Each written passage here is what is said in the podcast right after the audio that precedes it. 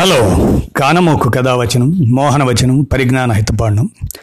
చదవదవినెవరు రాసిన తదుపరి చదివిన వెంటనే మరువక పలువురికి వినిపింపబూనినా అది ఏ పరిజ్ఞాన హితపాండమవు పో.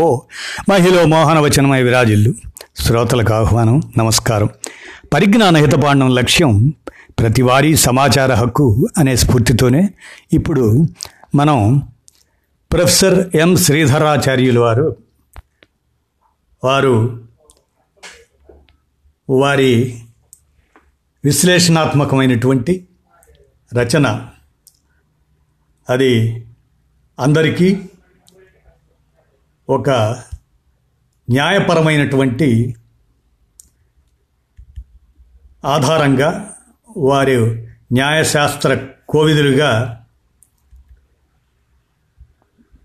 మనకి పరిపూర్ణ జ్ఞానాన్ని అందజేసేటువంటి అంశంగా మనం తీసుకొని కానమోకు కథావచనం శ్రోతలలో ఆ అవగాహన పెంపొందించడానికి ఆ వ్యాసాన్ని చదివి వినిపిస్తాను. వరవర్రావు వ్యక్తిగత స్వేచ్ఛను సుప్రీంకోర్టు పరిరక్షించలేకపోయింది ఎందుకని అని వారు ప్రశ్నిస్తూ రాసినటువంటి వ్యాసాన్ని నేను శ్రోతలకు అవగాహన కోసం వినిపిస్తున్నాను. వరవర్రావు గారి వ్యక్తిగత స్వేచ్ఛను సుప్రీంకోర్టు పరిరక్షించలేకపోయింది ఎందుకని అని వీరు న్యాయపరమైనటువంటి ప్రశ్నగా సంధించారు ప్రొఫెసర్ ఎం శ్రీధరాచార్యులు. వారి మాటల్లో అనేక మంది వ్యక్తిగత స్వేచ్ఛను పోలీసులకు, ప్రభుత్వాలకు పట్టదు. రాజ్యాంగం ఇచ్చిన హామీతో నిమిత్తం లేకుండా వ్యక్తిగత స్వేచ్ఛను విచక్షణారహితంగా ఉల్లంఘిస్తూనే ఉన్నారు. హైకోర్టులు సైతం కొన్ని సందర్భాలలో ఈ ప్రాథమిక హక్కును రక్షించడానికి పూనుకోవు. కేవలం పౌరులకే కాకుండా ప్రతి ఒక్కరికి సుప్రీంకోర్టు తలుపులను నేరుగా తట్టే అధికారం భారత రాజ్యాంగంలోని 32వ అధికరణ ప్రసాదిస్తున్నది.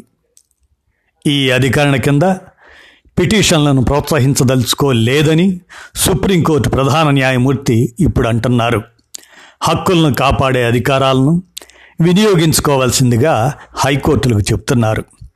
అర్నబ్ గోస్వామికి సత్వరంగా సుప్రీంకోర్టు బెయిల్ మంజూరు చేసిన నేపథ్యంలో ఈ వాదనతో ఏకీభవించటం, సమాధాన పడటం కష్టం. గంటలలోపే అర్నబ్ పిటిషన్ బెంచ్ పైకి ఎందుకు వస్తుంది? 2 ఏళ్ల కిందటి కేసులో స్పష్టమైన ఆరోపణలు కూడా చేయకుండా అనుమానం పైన ఒక వ్యక్తిని భౌతికంగా అరెస్ట్ చేయటం సమంజసమేనా? ప్రాథమిక సమాచార నివేదిక, ఫస్ట్ ఇన్ఫర్మేషన్ రిపోర్ట్, ఎఫ్ఐఆర్లో వారి పేర్లు లేవు. అటువంటి కేసులోనే బెయిల్ మంజూరు చేసి ఇతర కేసుల్లో ఎందుకు బెయిల్ను పదే పదే తిరస్కరిస్తున్నారు? భీమా కోరేగాం కేసులో ఎఫ్ఐఆర్లో పేర్లు లేని వారిని కూడా అరెస్ట్ చేశారు. కొందరిని ఎఫ్ఐఆర్లో పేర్లు ఉన్నాయి కనుక అరెస్ట్ చేశారు. ఎటువంటి బలమైన సాక్ష్యం ఆధారంగా వారిని అరెస్ట్ చేసి 2 సంవత్సరాలుగా బెయిల్ రాకుండా జైల్లోనే మగ్గుతున్నారో ఎవరికీ తెలియదు. పిటిషన్ దాఖలు చేసిన కొన్ని గంటల్లోనే అర్నబ్ పిటిషన్ లిస్ట్ అవుతుందో, బెంచ్ మీదకు వస్తుందో, ఆ రోజు విచారించే కేసుల జాబితాలో చేరిపోతుందో, వాదనలకు కొన్ని గంటలు ఎందుకు కేటాయించారో న్యాయం, చట్టం గురించి గంభీరమైన ప్రకటనలు చేసి వ్యక్తిగత స్వేచ్ఛను ఎందుకు సమర్థిస్తారో ఎవరికీ తెలియదు. ఒక మితవాద జర్నలిస్టు ఇవ్వవలసిన డబ్బులు ఇవ్వని కారణంగా 2 వ్యక్తుల ఆత్మహత్యకు దారి తీశారనే ఆరోపణ ఎదుర్కొంటున్న కేసులో బెయిల్ పైన నిందితుడిని విడుదల చేశారు. ఆత్మహత్య కారణంగా మరణం అనేది తిరిగి తోడలేని వాస్తవం. వారికి ఇవ్వవలసిన డబ్బు చెల్లించలేదనేది రికార్డు నిరూపిస్తున్న వాస్తవం. ఆత్మహత్యకు ప్రేరేపించారన్నది ఆత్మహత్య చేసుకునే ముందు వారు రాసిన నోటులో స్పష్టంగా ఉన్నది. ఆరోపణను బలపరిచే ఆధారాలు లేకపోయినప్పటికీ ఒక జర్నలిస్టు, కవి, అధ్యాపకుడు అయిన వరవర్రావు ఇతరులు వారి అనారోగ్యాన్ని, వార్ధక్యాన్ని, వైద్య సహాయం అందించాల్సిన అవసరాన్ని న్యాయస్థానాలు పట్టించుకోకుండా 2 ఏళ్లుగా జైళ్లలోనే మగ్గుతున్నారు. సన్నిహిత బంధువులకు కూడా వారిని చూసే అవకాశం ఇవ్వడం లేదు. బెయిల్ మంజూరు చేయడానికి సైతం సాక్ష్యాలు లేవంటున్నారు. అనారోగ్యంతో బాధపడుతున్న వరవర్రావును జైలు నుంచి విడుదల చేయలేదు.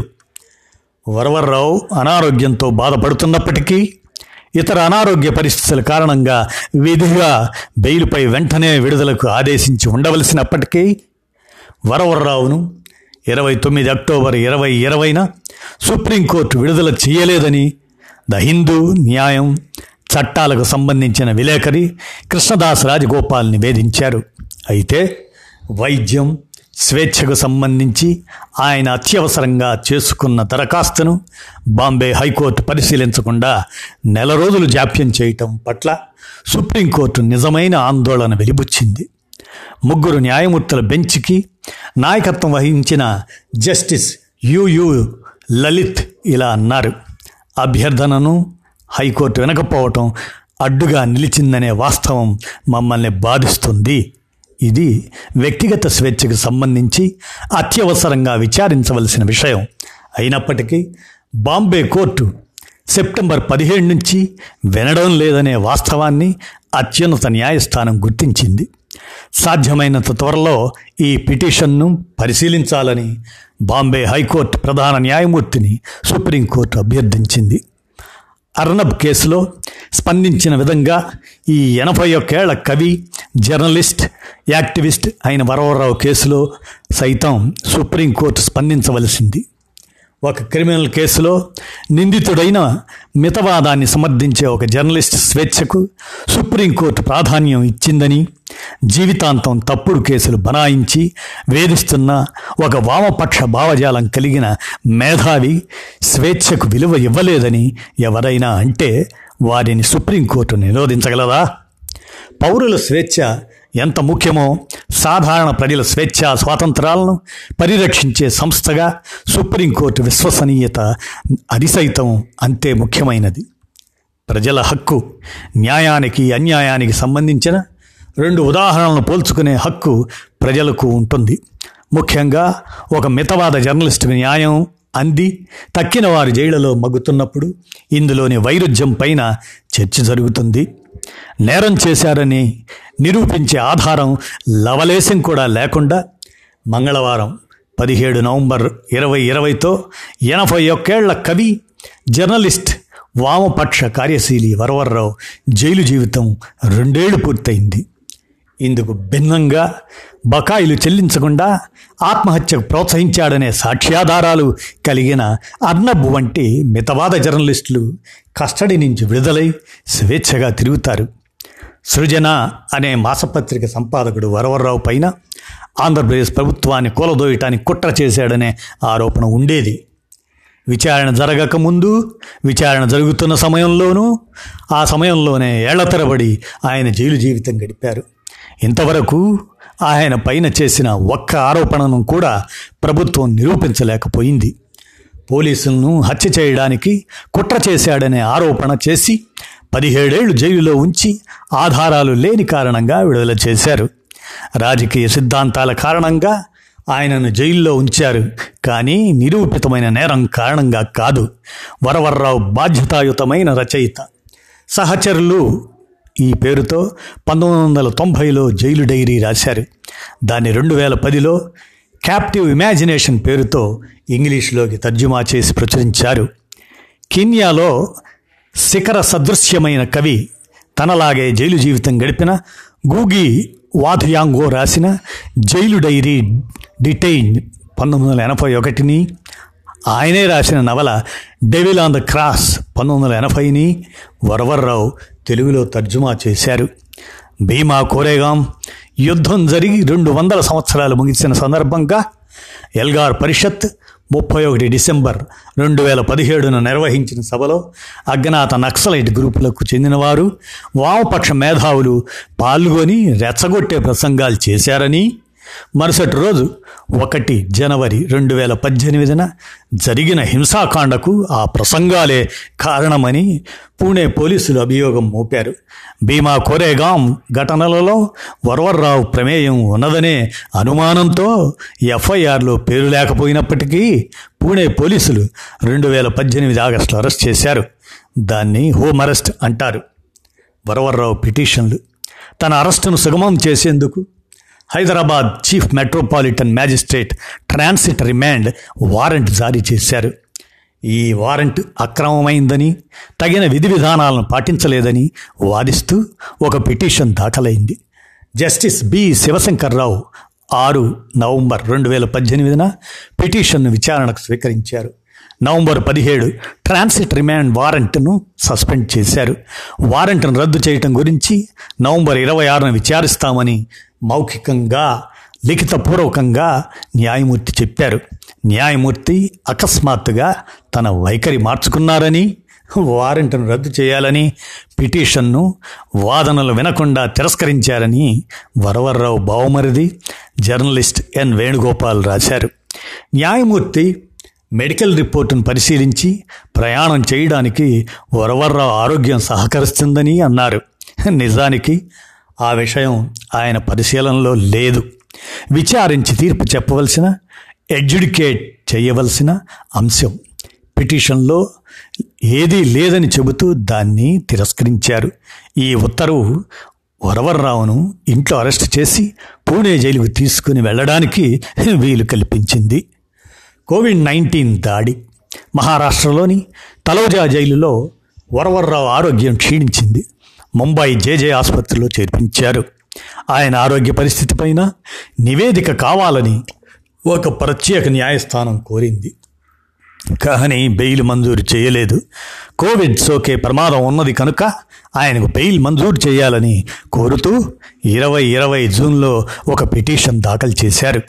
కోవిడ్ మహమ్మారి విజృంభించిన కారణంగా జైల్లో ఉన్న వృద్ధులను, వారితో కలిసి ఉన్న వారిని విడుదల చేయాలంటూ ప్రభుత్వం జారీ చేసిన ఉత్తర్వుల ఆధారంగా విడుదల చేయాలని పిటిషన్ అభ్యర్థించింది. కానీ విడుదల చేయడానికి న్యాయస్థానం తిరిగి నిరాకరించింది. బెయిల్ అడుగుతూ వరవర్రావు పెట్టుకున్న పిటిషన్ను 14 మంది పార్లమెంటు సభ్యులు బలపరిచారు. ఆయన ఆరోగ్యం గురించి, కోవిడ్ దృష్ట్యా జైల్లో పరిస్థితుల గురించి ఆందోళన వెలిబుచ్చుతూ వారు మహారాష్ట్ర ముఖ్యమంత్రి ఉద్ధవ్ ఠాకరే కూడా లేఖ రాశారు. ఆ పిటిషన్ను 2 మాజీ కేంద్ర ఇన్ఫర్మేషన్ కమిషనర్లు బలపరిచారు. కుట్ర ఆరోపణ పైన వారు అనుమానాలు వెలిబుచ్చారు. ఈ కేసు గురించి సమాచారం యావత్తు బొంబాయి పోలీసులకు అందజేయాలని నేషనల్ ఇన్వెస్టిగేటివ్ ఏజెన్సీ ఎన్ఐఏకి విజ్ఞప్తి చేశారు. ముంబై జేజే ఆసుపత్రిలో 16 జూలై 2020 వరవర్రావుకు కోవిడ్ పరీక్షల్లో పాజిటివ్ ఉన్నట్లు, వైరస్ సోకినట్లు నిర్ధారణ జరిగింది. ఆసుపత్రిలో ఉండగానే వరవర్రావు కింద పడి తలకు గాయమైందని తెలిసింది. ఆయన వైద్యం చేయించేందుకు ప్రైవేట్ ఆసుపత్రికి తరలించాలని జాతీయ మానవ హక్కుల సంఘం ఆదేశించింది. అప్పుడు ఆయనను బొంబాయిలోని నానావతి ఆసుపత్రికి తరలించారు. కోర్టులో బెయిల్ కోసం వరవర్రావు వేసిన పిటిషన్ను ఎన్ఐఏ వ్యతిరేకించింది. కోవిడ్ మహమ్మారిని సాకుగా ఉపయోగించుకుంటున్నారంటూ ఎన్ఐఏ వాదించింది. అప్పటికే ఆయనకు కోవిడ్ సోకిందని, చికిత్స జరుగుతుందని ఆసుపత్రి ప్రకటించింది. కుడి ఎడమల వ్యత్యాసం ఉండకూడదు. అర్నబ్ గోస్వామిలాగా వరవర్రావు ప్రఖ్యాతి కలిగిన వ్యక్తి కాదు. అర్నబ్ గోస్వామి లాగా అధికార పార్టీ రాజకీయ క్రీడలను సమర్థించే వ్యక్తి కాదు. అర్నబ్ అరెస్ట్ కేంద్రంలో అధికారంలో ఉన్న పార్టీకి చట్టాలను ఉల్లంఘించినట్టు, అన్యాయం జరిగినట్టు, ఆయన వాక్ స్వాతంత్రాన్ని, స్వేచ్ఛను హరించినట్టు కనిపించడాన్ని మనం అర్థం చేసుకోవచ్చు. ఈ వ్యవహారాన్ని అత్యయిక పరిస్థితితో, ఎమర్జెన్సీ దాంతో పోల్చినా అర్థం చేసుకోవచ్చు. కానీ వరవర్రావు వ్యక్తిగత స్వేచ్ఛకు సంబంధించిన అంశాన్ని సుప్రీంకోర్టు ఏ విధంగా పరిగణిస్తున్నది? వరవర్రావు బెయిల్ పిటిషన్ను విచారిస్తున్న సమయంలో సొలిసిటర్ జనరల్ తుషార్ మెహతా జోక్యం చేసుకొని ప్రతి ఖైదీ ఆరోగ్యం పట్ల ప్రభుత్వం స్పందిస్తుందని, కానీ వరవర్రావుకు అనారోగ్య కారణంగా బెయిల్ మంజూరు చేస్తే ఆయనలాగే డిటెన్షన్లో ఉన్న ఇతరులు కూడా వైద్య ఆరోగ్య కారణాలపైన బెయిల్ అడుగుతారని అన్నారు. అప్పుడు బెంచ్ పైన ఉన్న జస్టిస్ రవీందర్ భట్ ఈ విధంగా స్పందించారు. అది మమ్మల్ని నిరోధించలేదు. ప్రతి ఖైదీ ఆరోగ్య పరిస్థితి చికిత్సకు అర్హమైందని అతడిని కానీ ఆమెను కానీ చికిత్సకు పంపించాలనుకుంటే అదే జరగనివ్వండి. చికిత్స కోసం ఆసుపత్రికి పంపండి. ఆరోగ్యం ఆరోగ్యమే. జైలులో చనిపోవాలని ఎవరు కోరుకుంటారు? తన భర్తకు ఉన్నత స్థాయి వైద్యం అవసరమని హేమలత అభ్యర్థించారు. కస్టడీలో ఉన్న కాలంలో ఆయన నోటి వెంట మాట రావడం లేదని చెప్పారు. నరాలకు సంబంధించిన సమస్యలతో బాధపడుతున్నారని, కోవిడ్ వైరస్ సోకిన తర్వాత జరిగే దుష్పరిణామాలతో సతమతం అవుతున్నారని ఆమె వివరించారు. సెయింట్ జార్జ్ ఆసుపత్రిలో కింద పడి తలకు గాయమైనట్లు కూడా తెలిపారు. హైకోర్టు ఆదేశం మేరకు నానావతి ఆసుపత్రి వరవర్రావు ఆరోగ్యం పైన ఒక నివేదికను 30 జూలై 2020 సమర్పించింది. కోవిడ్ కారణంగాను కింద పడి గాయం కావడం మూలంగా ఆయనకు నరాలకు సంబంధించిన సమస్యలు ముమ్మరమైనాయని ఆసుపత్రి తెలిపింది. వయసు దృష్ట్యా కలిగే సమస్యలు, కోవిడ్ వల్ల వచ్చిన హైపోనాట్రిమియా, శరీరంలో సోడియం పాలు తక్కువ కావటం, ఇటువంటి పరిణామాలు సంభవించాయని, రోగిని జాగ్రత్తగా గమనించవలసిన ఆవశ్యకత ఉన్నదని హైకోర్టు అభిప్రాయం వెలిబుచ్చింది. వైద్య కారణాల వల్ల బెయిల్ మంజూరు చేయకుండా హైకోర్టును నిరోధించే ఉద్దేశంతో వరవర్రావును హడావుడిగా నానావతి ఆసుపత్రి నుంచి విడుదల చేయించిన విషయం ఇందిరా జైసింగ్ వివరించారు. తన భర్తను కస్టడీలో కొనసాగించడం శిక్షించడమేనని, నేరం నిరూపణ కాకుండా శిక్షించడం చట్ట ప్రకారం ఆమోదయోగ్యం కాదని హేమలత అన్నారు. ఖైదీ ప్రాథమిక హక్కుల గురించి ప్రధానంగా ప్రస్తావిస్తూ హైకోర్టు ఎదుట ఉన్న పిటిషన్ను సవరించవలసిందిగా వరవర్రావు కుటుంబానికి సుప్రీంకోర్టు సలహా ఇచ్చింది. బాంబే హైకోర్టు విచారణ సర్వోన్నత న్యాయస్థానం సలహా మేరకు బాంబే హైకోర్టు నవంబర్ 12న వరవర్రావు తరపు పిటిషన్ విచారణ చేపట్టింది. 17 నవంబర్ 2020 మంగళవారం విచారణ జరిపింది. రాష్ట్ర ప్రభుత్వం పూర్తి వైద్య నివేదికను సమర్పించలేదని, హైకోర్టు ఆదేశాలకు భిన్నంగా వ్యవహరించిందని ఇందిరా జైసింగ్ అన్నారు. ఇప్పుడు మీకు సమర్పించిన రిపోర్టు కంటి తుడుపు నివేదిక. ఆయనకు సరైన వైద్యం అందే విధంగా నానావతి ఆసుపత్రికి తరలించాలని నేను హృదయపూర్వకంగా అభ్యర్థిస్తున్నాను. అప్పుడే మీకు సరైన వైద్య నివేదిక అందుతుంది. మతిమరుపు వ్యాధితో బాధపడుతున్నారని మేము మీకు చెబుతూనే ఉన్నాం. మతిమరుపు గురించి నివేదికలు ఎక్కడున్నది? ఇందిరా జైసింగ్ వాదనను వెబ్ కాన్ఫరెన్స్లో న్యాయమూర్తి సరిగా వినలేకపోయారు. విచారణను మరునాటికి భౌతిక విచారణ నిమిత్తం వాయిదా వేశారు. వరవర్రావు భార్య పెండియాల హేమలత తన పిటిషన్లో తన భర్తను తలోజా జైలులో అమానవీయమైన పరిస్థితుల్లో బందీగా ఉంచారని, ఆయనకు కనీస వైద్య సదుపాయం కూడా అందడం లేదని తెలిపారు. రాజ్యాంగంలోని 21వ అధికరణ కింద దక్కవలసిన హక్కులు కూడా ఉల్లంఘిస్తున్నారని ఆమె ఆరోపించారు. వరవర్రావును పరీక్ష చేసిన విధానాన్ని ఆక్షేపిస్తూ ఆయన ఆరోగ్య పరిస్థితిని నిర్ధారించేందుకు ఈ పరీక్ష సరిపోదని కూడా చెప్పారు. సరైన వైద్య పరీక్ష నిర్వహించేందుకు జైలులో వసతులు లేవని, అందువల్ల తన భర్తను వెంటనే నానావతి ఆసుపత్రికి తరలించాలని ఆమె గట్టిగా కోరారు. సుప్రీంకోర్టు 32వ అధికరణ సర్వోన్నత న్యాయస్థానంలో కొత్త ఆలోచన మొదలుతుంది. రాజ్యాంగంలోని 32వ అధికరణ కింద పిటిషన్లను తగ్గించాలన్న ధోరణి ప్రబలుతుంది. ఉత్తరప్రదేశ్ హాత్రస్తో ఒక బాలిక పైన సామూహిక అత్యాచారం జరిపి ఆమెను హత్య చేసిన ఉదంతం పైన వార్తా సేకరణ కోసం కప్పన్ అనే 41 సంవత్సరాల జర్నలిస్ట్ మరి 3 వ్యక్తులు వెడుతుంటే వారిని పోలీసులు అరెస్ట్ చేశారు. క్యాంపస్ ఫ్రంట్ ఇండియాకు చెందిన కప్పన్ మరి 2 హాత్రస్ అత్యాచారం ఘటన పైన మత విద్వేషాలు రెచ్చగొట్టడానికి కుట్ర చేస్తున్నారని ఉత్తరప్రదేశ్ పోలీసులు ఆరోపిస్తూ యూఏపీఏ చట్టంతో సహా వివిధ సెక్షన్లపైన కేసు బనాయించారు. జర్నలిస్ట్ అరెస్టును సవాల్ చేస్తూ కేరళ జర్నలిస్టుల సంఘం 32వ అధికరణ కింద పిటిషన్ దాఖలు చేసింది. ప్రాథమిక హక్కులను అమలు చేయాలని కోరుతూ నేరుగా సుప్రీంకోర్టుకు వెళ్లే అవకాశం కల్పిస్తున్న 32వ అధికరణ కింద పిటిషన్ను ప్రోత్సహించరాదని, తగ్గించాలని తాను భావిస్తున్నట్లు సుప్రీంకోర్టు ప్రధాన న్యాయమూర్తి ఎస్ఏ బాబ్డే స్వయంగా అన్నారు. 32వ అధికరణ భారత రాజ్యాంగంలో విశిష్టమైంది. ఇది రాజ్యాంగంలో భాగం కావడానికి రాజ్యాంగ నిర్మాత బిఆర్ అంబేద్కర్ కారకుడని ప్రతీతి. సమీత్ ఠాక్కర్ కేసు విచారించలేదు. ఇదే బెంచ్ సమీత్ ఠాక్కర్కు సంబంధించిన పిటిషన్ను హైకోర్టుకు పంపించింది. సమీత్ ఠాక్కర్ నాగపూర్ వాసి. మహారాష్ట్ర ముఖ్యమంత్రి ఉద్ధవ్ ఠాకరే పైన, ఆయన మంత్రులపైన అభ్యంతరకరమైన వ్యాఖ్యలు ట్వీట్లుగా పెట్టారనే ఆరోపణపై సమీత్ పైన పలు ఎఫ్ఐఆర్లు దాఖలు చేశారు. వాటిని సవాలు చేస్తూ అతడు పిటిషన్ దాఖలు చేశాడు. ప్రాథమిక హక్కులను హైకోర్టులు సైతం పరిరక్షించగలవు అంటూ సుప్రీంకోర్టు వ్యాఖ్యానించింది. దీన్ని బట్టి ఏమి అర్థం చేసుకోవాలంటే అర్నబ్ గోస్వామిది అరుదైన కేసుల్లో కల్లా అరుదైందని, అందుకే సుప్రీంకోర్టు పట్టించుకున్నది. రిపబ్లిక్ టీవీ ప్రధాన సంపాదకుడు అర్నబ్ గోస్వామికి 11 నవంబర్ 2020న సుప్రీంకోర్టు బెయిల్ మంజూరు చేసింది. ఆ సందర్భంగా దేశంలోని అన్ని హైకోర్టులకు సుప్రీంకోర్టు ఇచ్చిన సలహాలో స్వేచ్ఛను పరిరక్షించండి, రాజ్యాంగ న్యాయ వ్యవస్థలుగా మన మనుగడకు అదే ప్రధానమైన హేతువు అంటూ వ్యాఖ్యానించింది. కానీ అర్నబ్కు బెయిల్ మంజూరు చేయకుండా ఆయన దరఖాస్తును నిరాకరించడంలో బాంబే హైకోర్టు తప్పు చేసిందని ఇదే సుప్రీంకోర్టు నిర్ణయించింది. మరి ప్రాథమిక హక్కులను పరిరక్షించే అధికారాలు హైకోర్టులకు ఉంటే కొన్ని ముఖ్యమైన కేసులను హైకోర్టుల పరిధి నుంచి సుప్రీంకోర్టు తన పరిధిలోకి ఎందుకు తీసుకుంటున్నది?